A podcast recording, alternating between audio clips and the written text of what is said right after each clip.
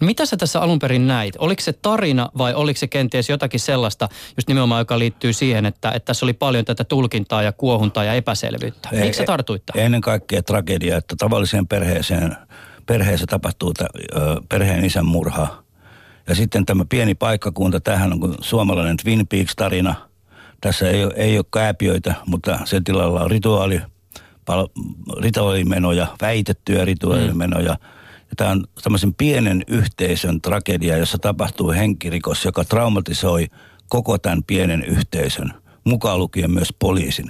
Ja sitten ollaan tunne edellä mennään, ollaan fantasiassa, syyttäjä on fantasiassa, että hän on oikeassa, päätutkija on fantasiassa, että hän on oikeassa, ja siinä naisessa ruvetaan näkemään, niin kuin, että siinä naisessa on jotain vikaa kun poliisi ei pysty nä- löytämään konkreettista ja pitävää näyttöä, niin sitten se on tavallaan, se, se on tämän naisen vika. Hmm. Ja häntä, hänet on demonisoitu täysin lehdistössä.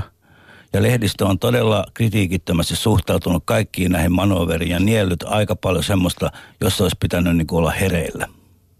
Mä voin kuvitella, että kun vuosikausia seuraa tämmöistä tapausta vieressä, niin tämä on asia, joka todella menee ihon alle menee siihen alle ja tä, tässähän on, oli mun mielestä kaikkein, tässä on su, suurin, mun mielestä kaikkein vaarallisintahan oli tässä se, että vaikka Vaasan hovioikeus vapautti nyt Anneli Auveri, kuinka lähellä oli se, että hän olisi saanut elinkautisen 12 vuotta. Että jos mennään näin nipin napin, justiin rimaa hypi, hy, hipoja ja jää rima vielä heilumaan, niin meillä on kyllä tässä systeemissä nyt jotain mätää.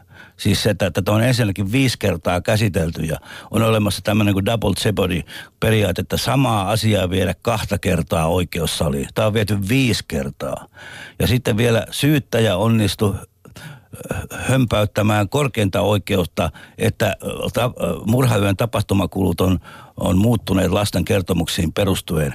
Ja korkein oikeus palautti tämän käsittelyn takaisin alioikeuteen. Ja nythän nähtiin, että tapahtumien kulku ei ollut muuttunut, koska Anneli Auer vapautettiin eikä uskottu lasten kertomuksiin, joihin siis korkein oikein usk- uskoi, koska hän, se palautti sen alioikeuteen.